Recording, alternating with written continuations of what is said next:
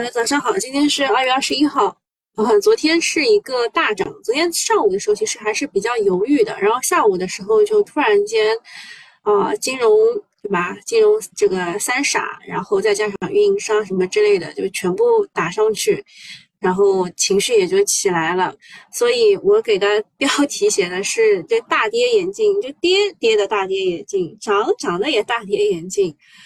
就之前周末的时候，大家还在喊 M 头要来啦，然后到周一的时候就在喊牛回速归呀，实在是，啊，那现在也是这个两会之前的那段时间嘛，嗯，维稳也是有必要的，然后全面注册制出来了，嗯，这个热一热场子也是有必要的。那我们看一下剧本，看一下东东是怎么写的啊？小云说指数今天真厉害。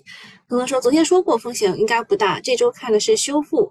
明天记着要追高，啊，明天记着不要追高大票，从今天没有涨的地方去挖掘。”啊，小云问：“比如呢？”东东说：“比如说电力呀、房地产啊、汽配啊。”啊，东东说：“哦哦。”小云说：“哦哦。”好，这个就是我们的剧本，呃，就提示大家不要追高大票啊。然后今天又是我们这个农历的二月二龙抬头的日子，然后说理发业可能要忙死了，啊，有人说他是提前去昨天晚上去理的，然后花哥哥说关键是下个月还有龙抬头，因为我们应该是要过一个闰二月吧，就是要过两次，两次农历的两月份，啊，然后然后小杨姐姐来关照一下说这个。今天要减仓，对，昨天涨的本来就不正常。呃，热议啊，热议一件事情就是价格笼子。之前有一个有一个群友吧，是在这边啊，群主有花信给我留言了，他问我的是，他直接挂百分之四的涨幅是直接废单，还是涨到百分之二就可以成交，不需要再去重新挂了？我回复的就一开始啊，我昨天回的时候，因为我在开会嘛，回的比较简单，我就跟大家说直接就废单了。按照这个现在的全面注册制的规则来说，直接就废单了。啊，但是我今天想要跟大家补充几点，补充几点，就是因为你们现在也有也有感受了啊，就是有些有些时候你挂一个比较厉害的单，你还是成交了，是怎么回事啊？今天就具体讲一下。那价格笼子机制，简单理解就是连续交易时段下单买卖股票，买不超过百分之一百零二，卖不低于百分之九十八，就是上下其实是百分之四，对吧？呃，不允许像原来一样直接挂涨停跌停。这个机制的作用是抑制虚报抬高和打压股价，降低非正常的波动，同时也可以预防乌龙指。目前来说，科创板和创业板都已经实现了价格笼子，但是两者是有区别的。那科创板的话，是如果超出笼子下单，交易所直接就按照废单处理。因为我们玩科创比较多嘛，所以我我直接就理解是这个，本来就是这个啊，理这是本来的理解就是这个。但是创业板它不是这样的，它现在目前交易所不是这样处理的，不是直接废单。那创业板是，如果你超出了这个价格笼子。就是上下应该是百分之四啊，对，上百分之二，下百分之二。那如果你超出这个融资下单，它会给你放到缓存区里面，等到价格波动到呃属于你的那个百分之二的区间以内，它再自动把缓存区内的单发出去。这是目前的情况啊，听好，这是目前的情况。那全面注册制之后呢，主板、科创板、创业板将全部按照科创板的方式来。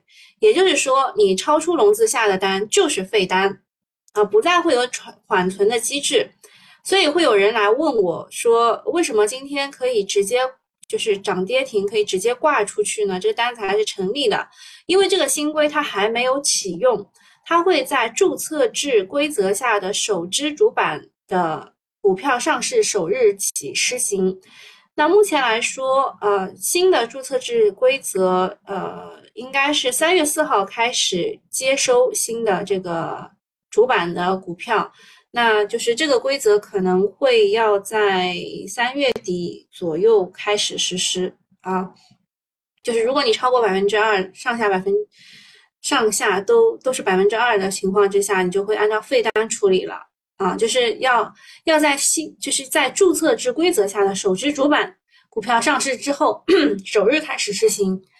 那这件事情的影响是什么呢？就实施之后，你可以仍然按照习惯去挂一个低价等着买，挂个高价等着卖。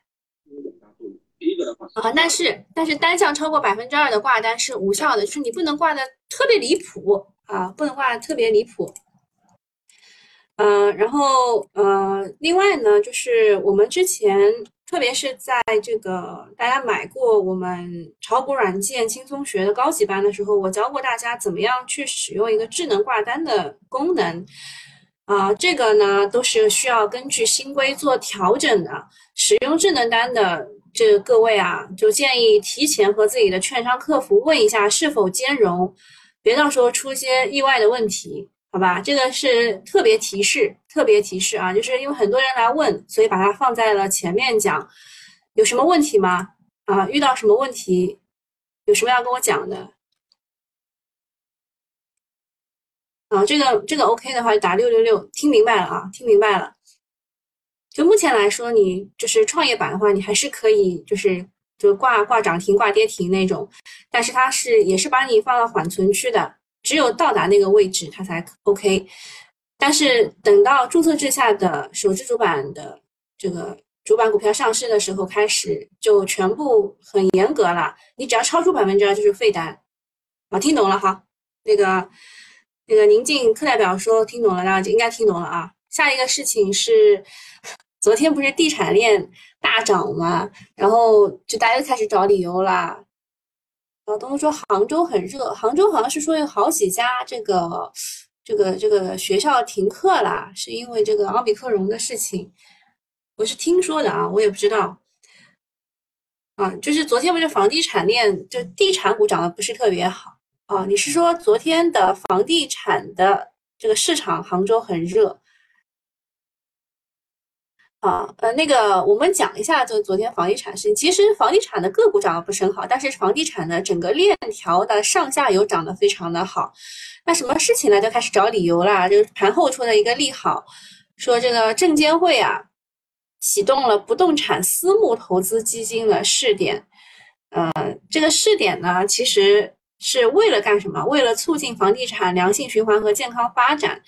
啊，它的不动产私募基金的投资范围包括了特定居住用房，包括了存量商品住宅、保障性住宅、市场化租赁住房，还有商业经营用房和基础设施等项目。然后昨天呢，就啊，地产链全线大涨，包括了建材、水泥、家电、家居装修、钢铁等都崛起了，顺便把它的上游就是这个银行、保险也全部带起来了，是昨天市场最亮的仔。然后盘后出消息，就就出这个证监会启动不动产私募投资基金试点。他们说这个是消息真的没有泄露吗？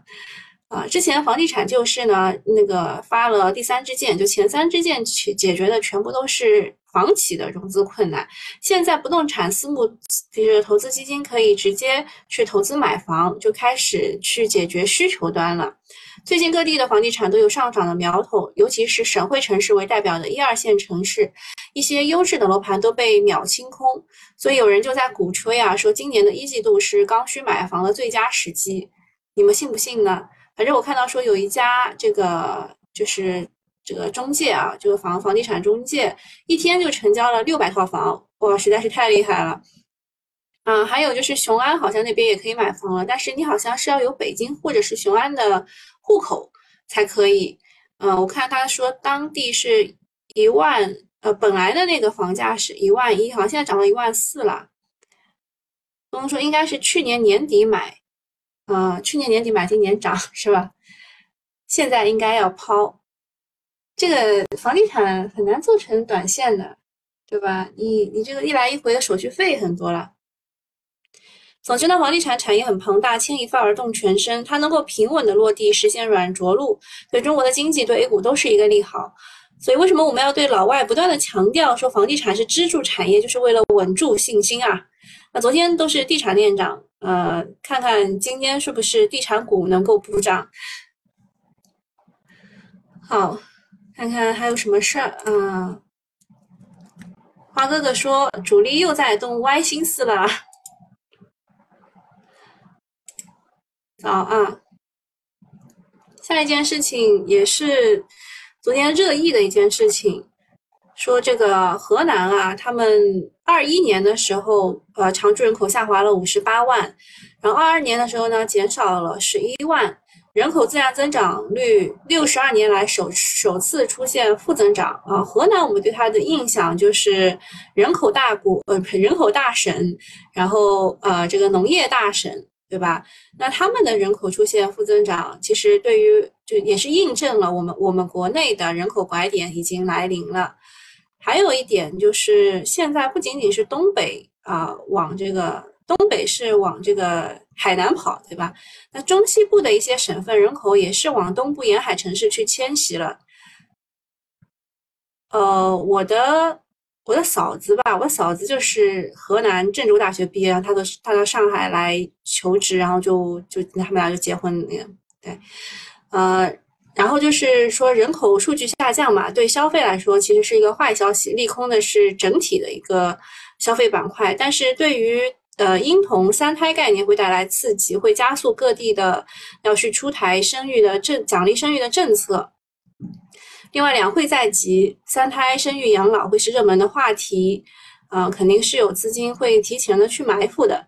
讲到这个，我又想到，就之前不是有一个说云南，就是就是说那个就号召那个男男的大学生去捐精嘛，要给什么一万多块。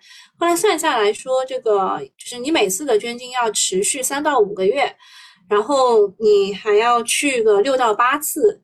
然后一般来说，只有百分之二十的人，只有百分之二十的人哦，能够通过初次筛选。啊，比如说你身高不及格啦，有点脱发啦，然后什么眼睛近视啦，至少要超过超过八百多还是多少，然后就不行啊。就是能够通过初筛的只有百分之二十，然后这百分之二十的人呢，他们就一般来说啊，就是还有百分之十。十一左右会在中途就放弃，啊，中途放弃，因为他一开始只给你几百块钱嘛，捐一次只有几百块钱，很多人都放弃。然后即使成功了，即使那百分之十一的人最终成功捐精了，然后他一个人的精子只能对应五个，啊，五到六个需要这个他精子的女性，所以就还是很缺啦，对吧？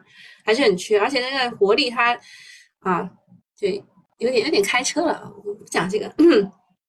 嗯，下一个是什么？东东在说，啊，东东说眼睛近视不能捐精，只能浪费。还有说这个温氏股份啊，温氏股份是昨天有消息吧？牧原也是有消息的，今天猪肉应该是有看点的。然后昨天那个生猪的这个价格好像是涨了百分之三点几吧，现在已经到十五点五八了啊，十五点五八元一一公斤啊，对，一公斤。拜登突访乌克兰和泽连斯基会谈啊，是俄乌战争爆发之后的首次访问。啊，原本他应该就是公开行程表上写的是要去访问波兰，没有想到很意外的去访问了乌克兰。嗯，就在俄乌冲突一周年之际，这一次走的意味深远。啊，之前是这一年前的二月二十四号，俄乌开战的当天。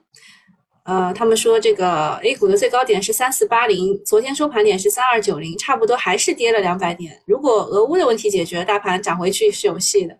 那是的，啊，他们说这个税王亲自去跑一趟，是显然是去督促乌克兰和欧盟要战斗到底。啊，这个我们不知道啊。这个握手的情况来看，呃，税王还是很热情的啊，两个手都上了。啊，就大概的事情都讲完了，没有什么大事了啊。那就讲一下那个呃猪肉的事情。猪肉我没写进来啊，有有点那个啥，我没写进来。昨天温室是有有消息的，确实是的。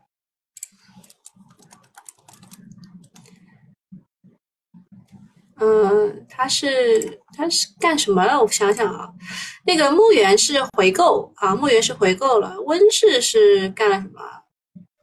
发布业绩快报啊，对，昨天发布了业绩快报，就是养猪上半年还是去年的上半年还是赚钱的，然后是下半年开始亏钱的。嗯，看一下公司大事吧。嗯，四惠富士是在泰国五亿元投建 PCB 的生产基地，景业智能是啊两亿元投建高端核技术装备的制造基地。亚盛集团是一点一亿元投建玉米种子加工厂。汇龙新材是啊要设合资公司开展户外休闲用品相关服务。盛邦股份收到了福迪动力签发的开发定点通知书。哎，这个事情我怎么感觉我已经看到过三次了呢？比亚迪决定选择公司作为一个机型的零部件供应商，这件事情我看了三次了。同心环保是子公司获得了东京硅业催化剂供货大大额订单。神州数码就是你也不知道他干啥的一家公司，啥都能蹭的一家公司。它的控股子公司中标了中国联通通用服务器集中采购项目两个标包。创捷股份子公司签订了九点一二亿元高效电高效光伏电池片生产的设备的采购合同，那还行。嗯，就是，就你们知道这个现在已经是价格战了，对吧？银河科技。在互动平台表示，公司已经完成半固态电池所需的相关设备的开发、验证及生产。银河这是一个被大股东耽误的一家公司，之前你们应该听我讲过吧，对吧？然后环旭他说，计划今年为客户量产应用 DDR 五和那些新的一代技术。环旭，嗯，好。因为因为有些关系啊，所以不能讲。看看大家有什么问题吗？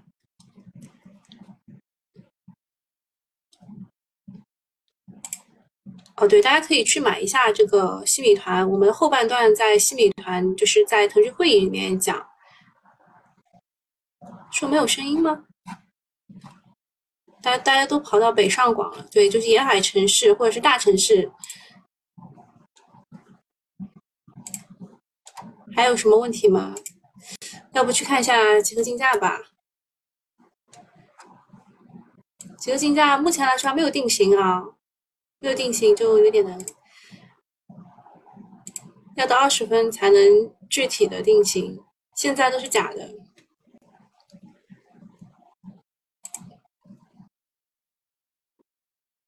如果他现在定的话，我还是蛮开心的。现在现在都没有定啊，二十分以后都会都会变的。ST 啊，我对 ST 不是很熟啊，我只我只对某一些 ST 就是比较熟，就是它肯定能摘帽，然后也也有很多人吹的那一种啊，我倒是比较熟，其他的不是很熟啊。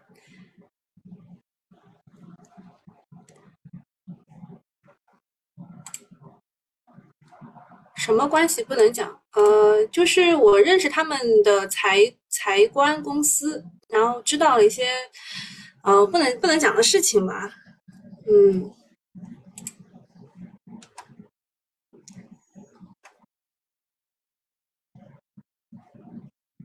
其实就是很很多人是就是会跟上市公司有关，比如说他们会有这个业绩披露的一家公司，那他们如果有关的话，也是。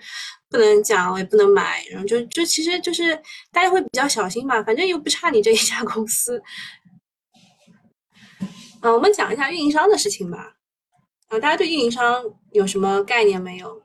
就觉得它好还是不好？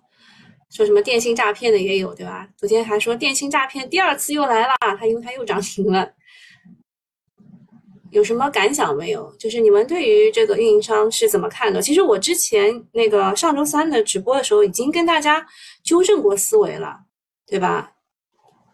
已经跟大家纠正过了。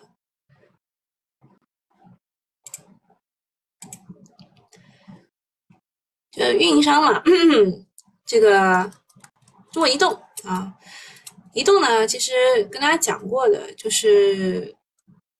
就其实港股的移动啊，它的分红会更好一些，对吧？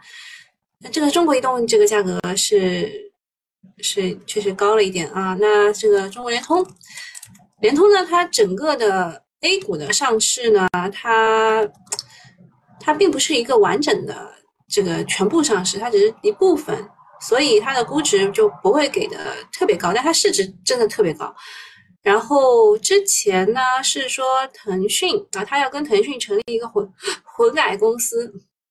当时我一看到这个消息，我是很犹豫，我说这个东西应该不能买，因为他成立混改公司是，呃，就是之前他也成立，他跟阿里什么这也也是有这个董事会入驻联通啊什么的。然后后来啊，后来这边出了个什么事情呢？出了一个这个中国特色估值体系。中国特色估值体系，这这个这个描述以后呢，就大家就开始觉得联通其实是一个代表。那还有一个就是，我觉得如果要炒云的话，啊，中国电信其实应该算是一个比较比较正宗的股啊。啊，东东说他已经要跟我拜拜，他去抛股票去了。哦，我跟大家刚刚也说过了，二十分之前的这个集合竞价是不能 相信的。现在涨的第一名是物业管理，第二呃租售同权物业管理，然后是人工人脑工程啊，这个其实跟那个啊马斯克三月一号要发的那个新篇章啊第三篇章是有关的，大家都在猜嘛。然后 E T C 这边，E T C 也能涨。恒宝啊，恒宝之前啊，它有一个是业绩业绩问题，然后之前在这边啊，九月三号的时候立案调查信规违批，呃，信批违规就就跌过一阵子，然后现在又涨回去了啊，也是没有想到啊，也是没有想到。还有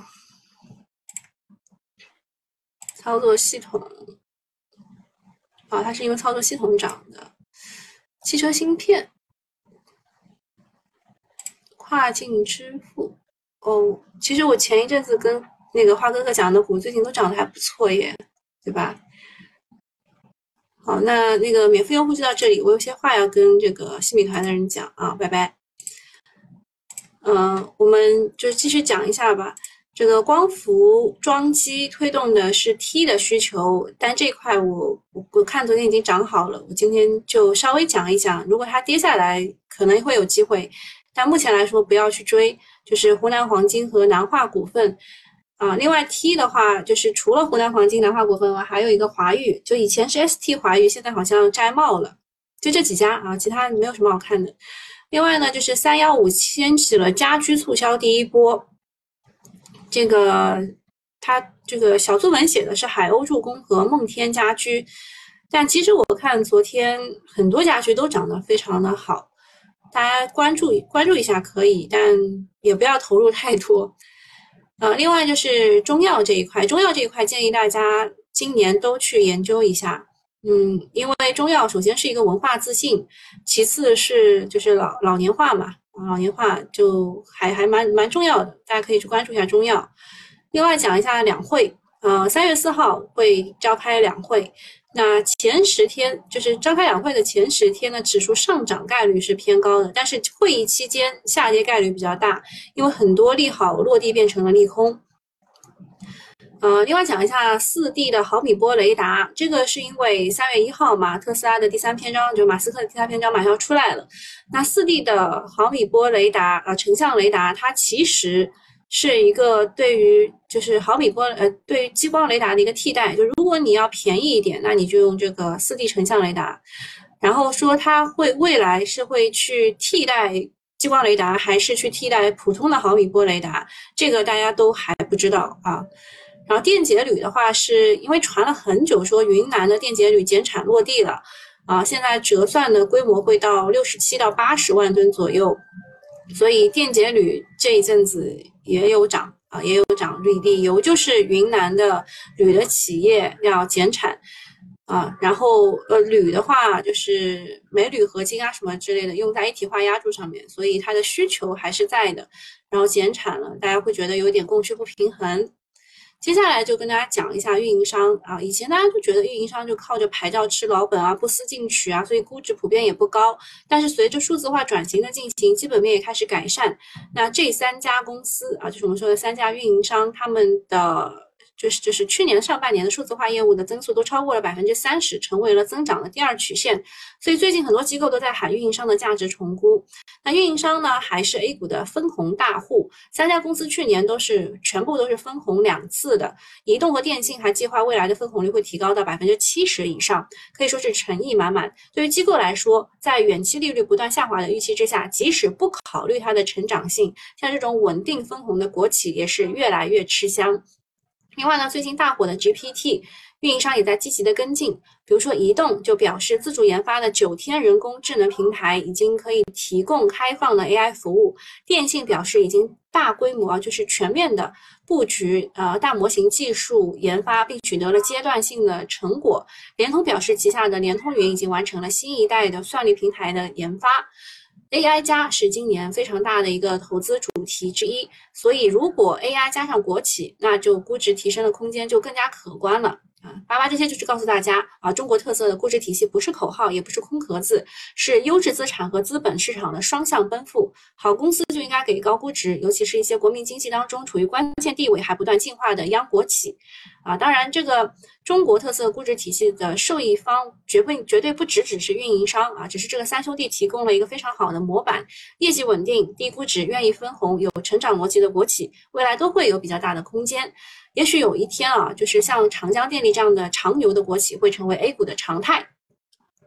好，今天差不多就讲这些了哦。还有昨天不是跟大家讲了一下中信证券嘛，还跟大家说了说他这个看空是一把好手，对吧？他他看空，然后呃，你你不跌下来，他就直接给你做空啊，直接直接就是卖。然后这一次他是怎么说的啊？他说的是嗯，短。短暂的波动提供了调仓和增配的良机啊，说它会这个短期快速的修复，所以它昨天真的就修复了啊。那今天其实是一个卖股票的日子，大家呃如果有有持持仓的个股的话，呃涨得好的，或者是昨天就已经涨上去，你啊你当天不能卖的，就今天稍微啊稍微卖一卖啊，冲高卖一卖，或者是。呃，减减一点仓位啊，稍微减一点仓位，不会一下子涨上去的，好吧？啊，今天就这样啊，祝大家投资顺利，拜拜。